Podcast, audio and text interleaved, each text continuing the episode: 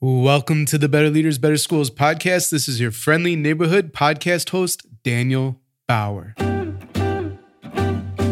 Better Leaders, Better Schools is a weekly show for ruckus makers. And what is a ruckus maker? A leader who has found freedom from the status quo, a leader who makes change happen, a leader who never, ever gives up. Imagine for just a second that your mission was to help young people identify, navigate, and then challenge oppression. You'd agree that this is important work, right? The problem, though, is when you introduce this aspect, you think students will take this and apply it to systems of oppression outside the school. But what you might find is that they look in the mirror and they look at the school and they see oppression that they need to address today while at your building. Today's guest is Daren Graves and Scott Seider. They're the authors of a wonderful new book about schooling for critical consciousness. And they tell a few stories of schools that have dropped the ball introducing critical consciousness to their faculty and students and helping kids identify, navigate, and challenge oppression. They'll also share stories that are uplifting of, of uh, school communities that really took this idea and ran with it in a across organizational lines and in a very systematic approach. Uh, they were wonderful to have on the show, and I'm so glad to be bringing this topic to you today. So, Ruckus Maker, thanks for being here. And before we jump into today's episode, I'd like to take some time to thank our show sponsors. The Better Leaders, Better Schools podcast is brought to you by Organized Binder, a program designed to develop your students' executive function and non cognitive skills. Learn more at organizedbinder.com. Today's podcast is brought to you by TeachFX. It's basically like a Fitbit for teachers, helping them be mindful of teacher talk versus student talk. Get a special 20% discount for your school or district by visiting teachfx.com forward slash BLBS. If you're waiting for your district to develop you, don't hold your breath. What would you be able to accomplish if you poured jet fuel on your leadership development?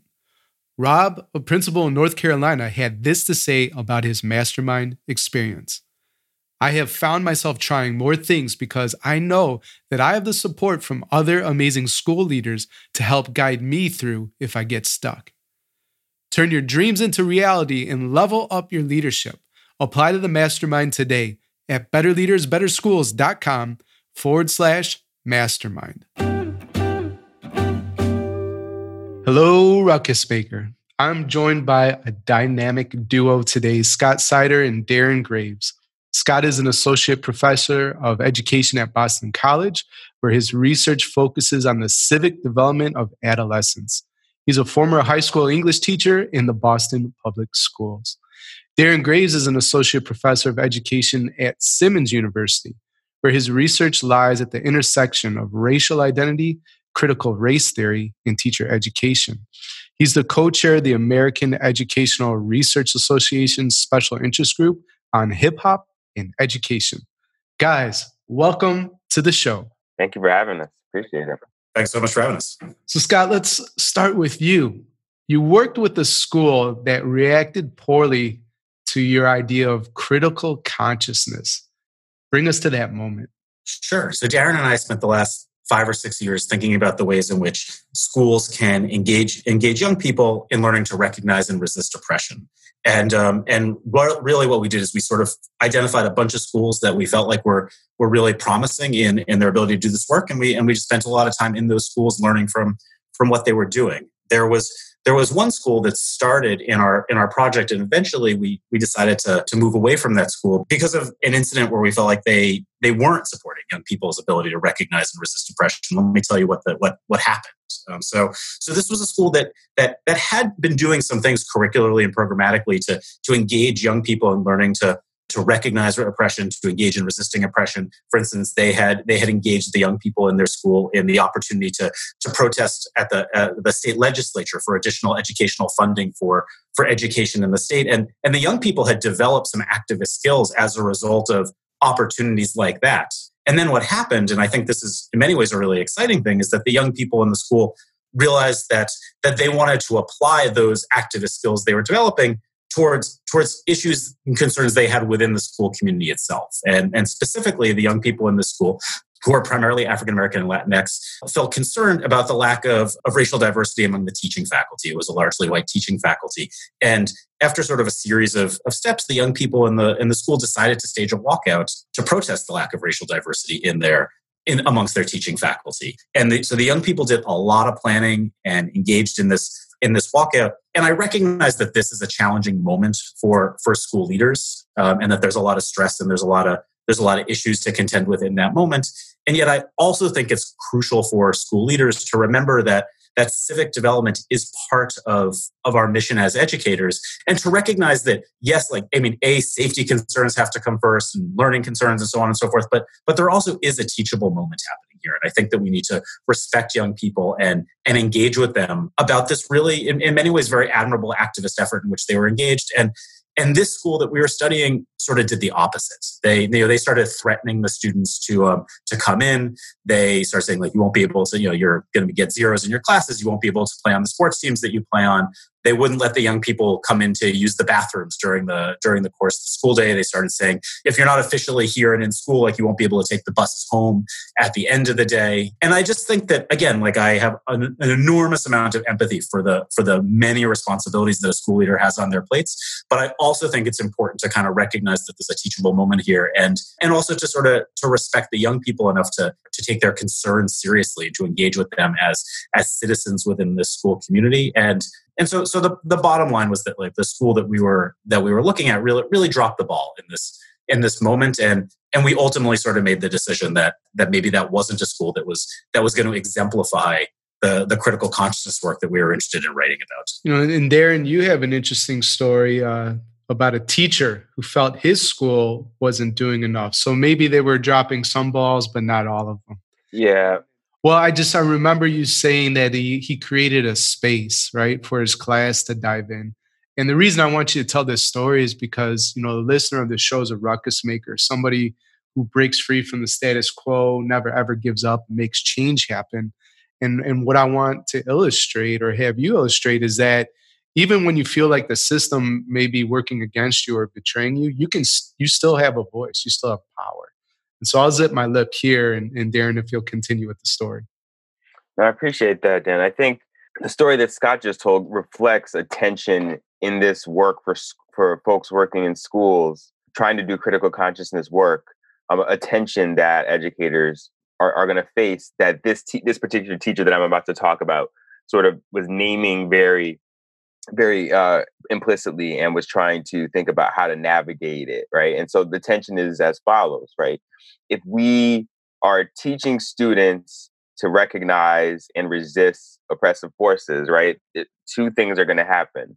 One, a lot of the, you know, the ways in which the the places in which they're going to perceive that happening is often their own their own schools, their own context, right? And so I think a lot of educators come into this thinking about, okay, we they're thinking about what we were thinking about goals of like how are we going to get young folks actively, you know, civically actively engaged out in the world with these big problems that we're that we have to tangle with, right? And so I think a lot of educators think about the product of this the, you know of the of the skills and the dispositions we're trying to teach the students happening outside of school right but really, most often it's going to happen in school. It's going to happen in their schools, right? Because these systems of oppression are so pervasive. They're going to be happen within schools, right? And so I think one of the things that that educators and leaders are going to have to get their heads around is and, and, and sort of come to grips with is that when you do this work, you know, as Scott's story just illustrated, they're gonna be they're gonna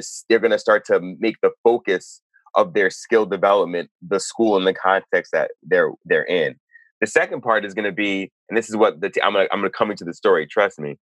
And this is what this is what this teacher was. I was talking to this teacher who ran basically sort of like a co-curricular, extracurricular sort of eighth period. You know, there might be like seven periods a day, and they had a sort of eighth period model where they would, you know, let students kind of carve out in particular, you know, particular intellectual spaces that they were interested in, in constructing, and have teachers co-facilitate that.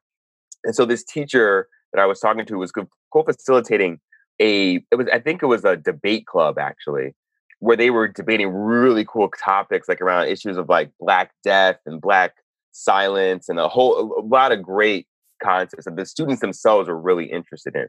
But what it really surfaced for him, right, was that they were and they were in a school, by the way, that had you know relatively stricter behavioral dispositional kind of norms or, or that they were enforcing right in the school. So in other words, there was there was a you know was a very much a school that that control that you know, had control over bodies, right? And and you know for for good reasons, I think, but very but still control over bodies and and what he was what this teacher was realizing was that in order for them to embody the things that they were learning about in these classes around you know recognizing racism trying to fight against racism they would have to be able to display dispositions and behaviors within the school, within this classroom space, even just to learn these issues, right? That were going to be in conflict with the behavioral norms that might we might find in our, you know, everyday class, right? And so, and then he was thinking, well, wait, well, it, and to the extent that this is going to not just exist in some extracurricular space, right, or co-curricular space, how do we, you know, the classroom classroom dynamic, the student teacher dynamic is going to have to change if we're going to authentically allow students to embody you know principles of questioning authority civil disobedience these things that are all part of the process of challenging you know oppressive systems he felt like there was not a space in school besides the little eighth period you know cocoon that he had created for them where which which to him felt very subversive right? Because he basically had to carve out a space that was very different from the rest of the school. And so it really speaks to the second notion is yeah one notion is students are going to practice these dispositions in schools. The other notion is that then we have to think about what is our relationship with students right? If we're going to have a positional authority hierarchical authority relationship yes i understand we're going to have accountability we have roles and responsibilities but if we can't see our if we we always have to see ourselves as controlling the bodies and controlling the students right as opposed to learning with them and and, and meeting them where they're at um, and being more having more of a reciprocal model, we're not going to be able to help them do this work. Yeah, it's an interesting juxtaposition there, like a classic school thinking more about controlling versus a, a modern school responsive to the kids in front of them, partnering with those students on the journey. And what I like, if I could just add one more thing, what I really liked about this school, which is in juxtaposition to the, the, the school that Scott was talking about, is this school began to recognize this, and they they made uh, way the leadership, right, the leader of the school in particular, the principal, made uh, a space in the culture, made its time, right, and and articulated that there was possibilities for movement in how we do things, and I and what we were really struck by with this particular school, which I think had probably was one of the more stricter, you know, no excuses type schools. Like it definitely, we saw a, a dynamic shift in the school from when we started there in the beginning of that, you know, that when we were watching the students in ninth grade to, to when they got to 12th grade. We, it was probably the only school where we actually saw an honest to goodness like shift in an attempt to like, you know, respond um, and make a course correction based on what they were learning from their students.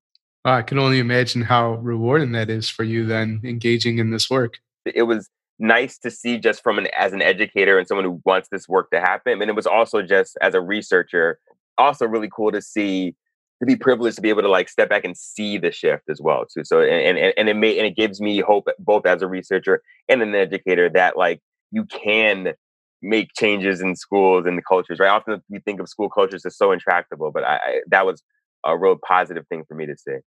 Yeah, so let's talk a bit about changing uh, school culture. And Scott, you have an uplifting example of a civics class that asked a scary question. They said, find a policy that exists here in our school that's out of date.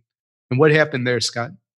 That's right. And I would actually say, really, like our, our book, Schooling for Critical Conscious, really looks at the schools we studied and sort of identifies the, those uplifting practices and those promising practices for for engaging young people and learning to analyze, navigate, and challenge oppression. And so, so one example, as you kind of mentioned, one of the schools that we were studying, um, the school we call Espiritu High School, in 11th grade, all students took a civics class. Um, and a unit within this civics class was for the students as a class to look through the school handbook and identify a policy they perceived to be either unfair or unjust. And then they had to engage in the work to, to change that policy. And so, what did that look like? That looked like so the the young people that we were studying, they chose the school's technology policy. They felt the school had a pretty no technology in the classroom policy, and the students felt like that was outdated and didn't sort of support their learning in in kind of ways that were you know that that were appropriate.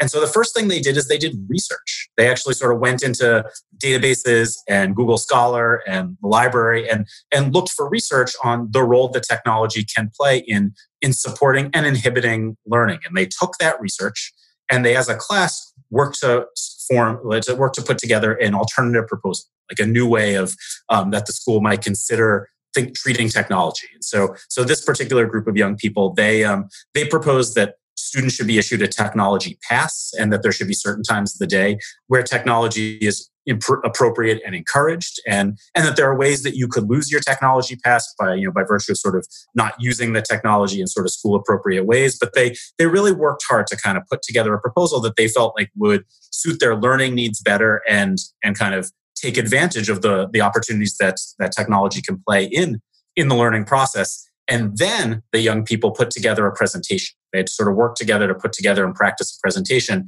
that after you know substantial practice and revision, they ultimately sort of went to um, a faculty meeting um, of the full faculty and presented their their research and their proposal and took questions and and sort of made this pitch for a new way of thinking about um, the use of technology in the school and and really cool the, the faculty sort of thanked them for the presentation, sort of met met sort of as a faculty, and ultimately sort of sent them a letter saying, "Hey, like we really we really like the points you're making. We have these additional questions, you know, about um, about what it would mean to switch to this policy." And the students so had to go back into the research and kind of you know formulate answers to those questions. And then ultimately, and I think this kind of reflects you know what what I would describe as sort of a really wise response on the part of faculty and leadership within this school. What the faculty ultimately voted to do is they said, "Hey, let's we vote to adopt this new technology policy for the remainder of the school year. Let's let's try it out. Let's see how it goes, and if it works great, then then we're going to make this change a permanent one in our in our our school handbook and our school policies. And if it doesn't work, then we'll sort of automatically revert back to, to what we had before. And it'll be up to another another sort of set of stakeholders to, to work on reforming it again. And, and I think that that decision felt incredibly empowering to the young people that we spoke to. Um, in this school, like they felt like they had worked very hard to to think through what uh, you know a better policy would be, and I think they felt really respected by by their teachers for listening to them and then sort of responding to them very earnestly, and then choosing to you know respecting their their the students' perceptions and sort of perspectives enough to to try on the policy that the students were adopting. So I would describe that as an example of a school that was sort of using its its civic community, the school civic community, to foster students' political agency, like their belief that they can actually affect change within a community. And there's sort of clear research by um, by Albert Bandura and others that sort of that those sort of opportunities within school to to strengthen kids' sense of political agency have real implications for for the other communities that they that they live in and sort of will live in as adults. Well, back to what uh, Daren shared with us, a school as a controller versus a, as a partner. Here you see them really engaging in the dialogue with students, you know, and, and enjoy. It seems like really enjoying the process. I love that they adopted what the what the kids ended up proposing. I'm really curious about the letter. Do you have any more details about like why they chose to use that format to respond to the kids? It's a really good question. I think it was because they wanted the young people to do some more work. You know, so for instance, like one of their one of the sort of questions in the letter was, "Hey, you've presented in your presentation, you presented all this research about the benefits of technology and learning, but you didn't really present about some of the you, you didn't really present about some of the studies that might show that listening to music while you're doing your work reduces your you know your attention like did you i remember there was a phrase did you do selective research and they really they really pushed the students to to respond to that question. And you know, and another question, even sort of more specific, you know, students had found some research about the positive role of music and sort of listening to music while you're doing your work. And and the teachers wrote back like, you know, we haven't looked at the research, but we wonder if a lot of those studies are focused on classical music, you know, where there's no or music where there's no lyrics, like instrumental music.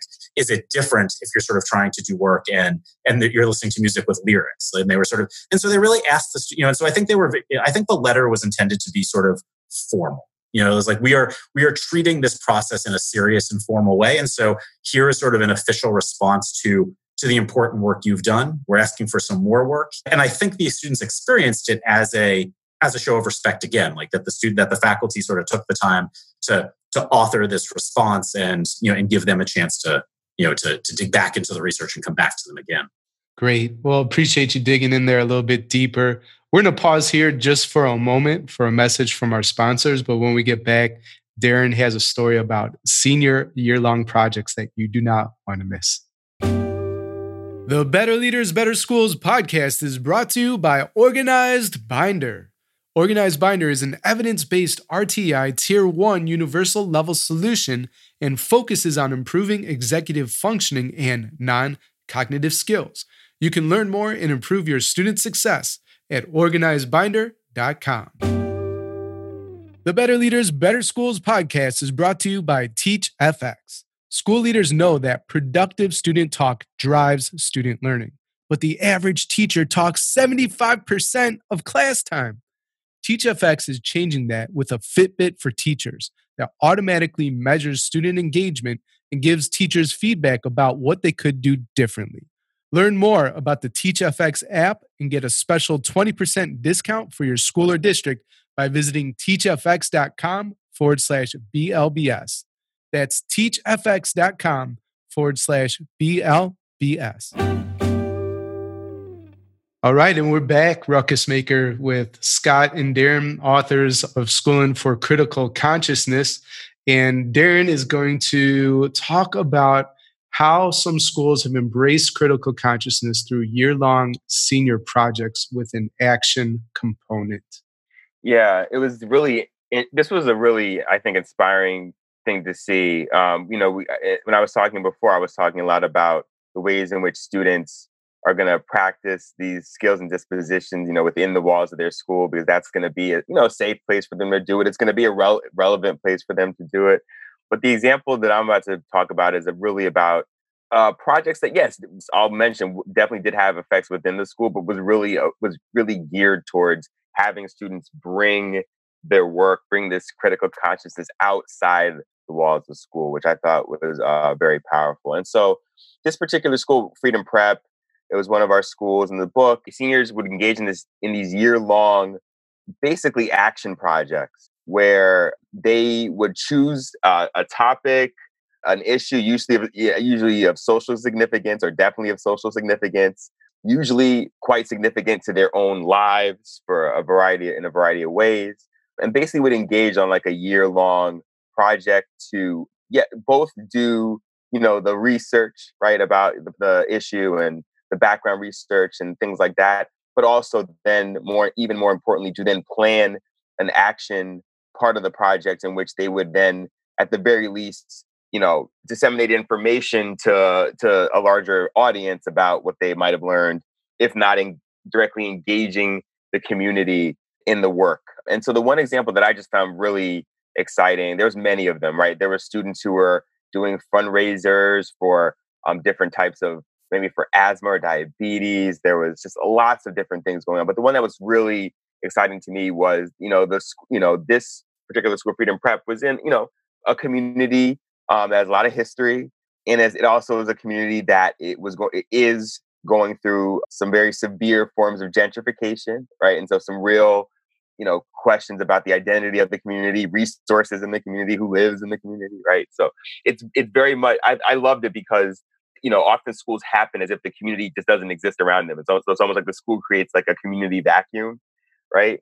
and it creates a weird situations for students who are like navigating these issues on a daily basis then come into school and then all that stuff's supposed to go away but so in this particular you know project the student did a whole you know research project about gentrification eh, you know in general gentrification in their neighborhood in particular and then organized a panel like a like a, a weeknight or I think it was a weeknight. It was an after school week weeknight or weekend event in which the audience was community members, right, from their neighborhood, in which he, uh, which this student invited, um, I, you know, someone, who, a few community activists. I think one of them might have even been uh, involved in the government, in the city government, to to have this like this panel presentation about gentrification in their neighborhood that, that this student led. I mean, it was amazing, and it was just it was for the community. It wasn't just like a bunch of you know our fellow students and teachers in there. It was very much uh, something that this student you know made happen in her community for her community. You know, had elders there, you know, you know contributing to the conversation, had community members and elders in the audience brainstorming together. So to me, it was an amazing thing to see. You know, I think all of them were amazing, but to me, I just felt it just felt so relevant and so particular to that community, and so and, and really embodied the notion of the school recognizing the ways in which it's embedded within community, and so and then to empower students to then start to do the you know do the behaviors and dispositions to disrupt you know the oppressive you know systems in their community while they're still in school but outside of school it's, it was like it was seeing it was almost like seeing the result we were look that we would want to see you know two or three years after they were you know getting the honest critical consciousness schooling but seeing it like right then and there in the moment was just really exciting to see and i think the last thing i'll say about this too that we also thought was really great about these senior um, year long projects was that oftentimes well students who were you know first years you know second years and third year students often were very much involved or if not aware right of these projects and so these these senior projects actually became part of the lives of students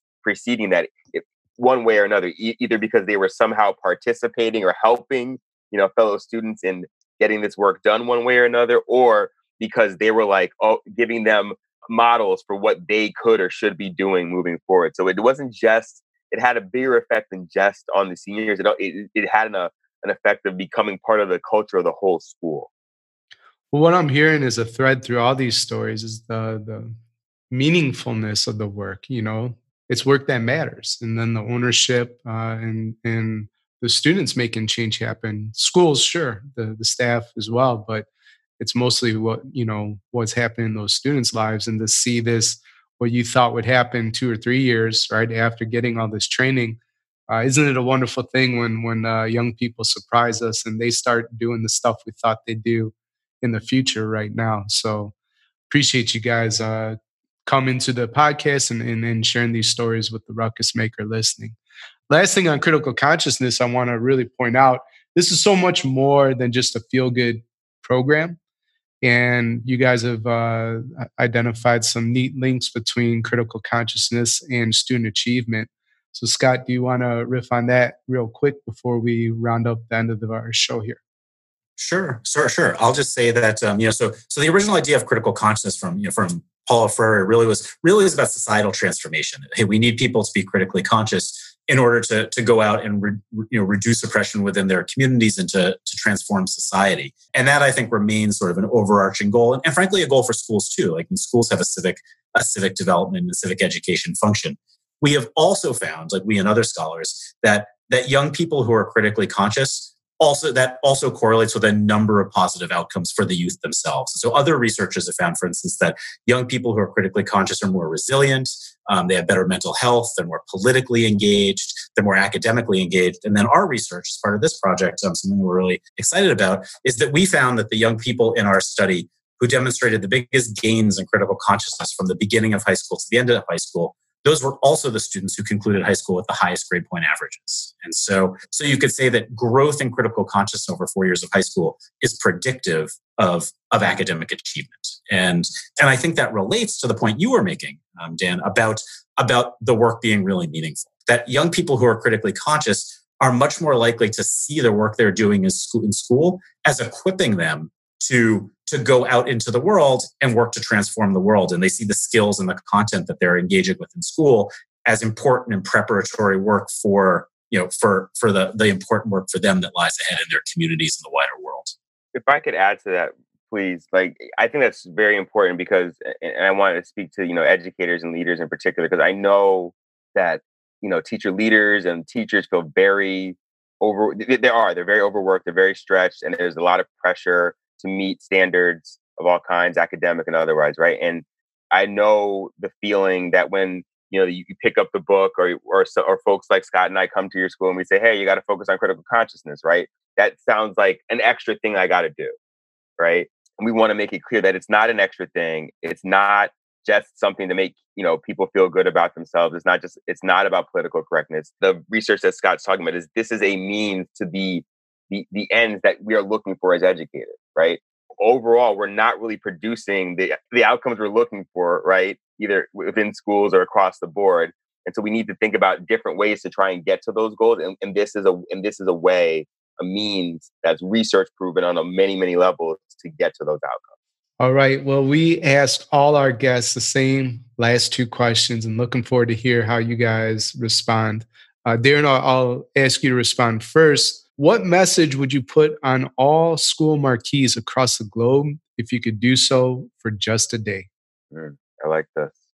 It would be racial identity development is good teaching and I can explain that for a minute. Oftentimes, we, we especially the further we move away from education, um, early education, we sort of tie good teaching to you know ability to deliver content, and we and and less and less around helping students, you know, social emotional needs. So I want us to redefine good teaching as as being able to help students navigate identity development, particularly racial identity development. Scott, same question to you. What would you put on the school marquee?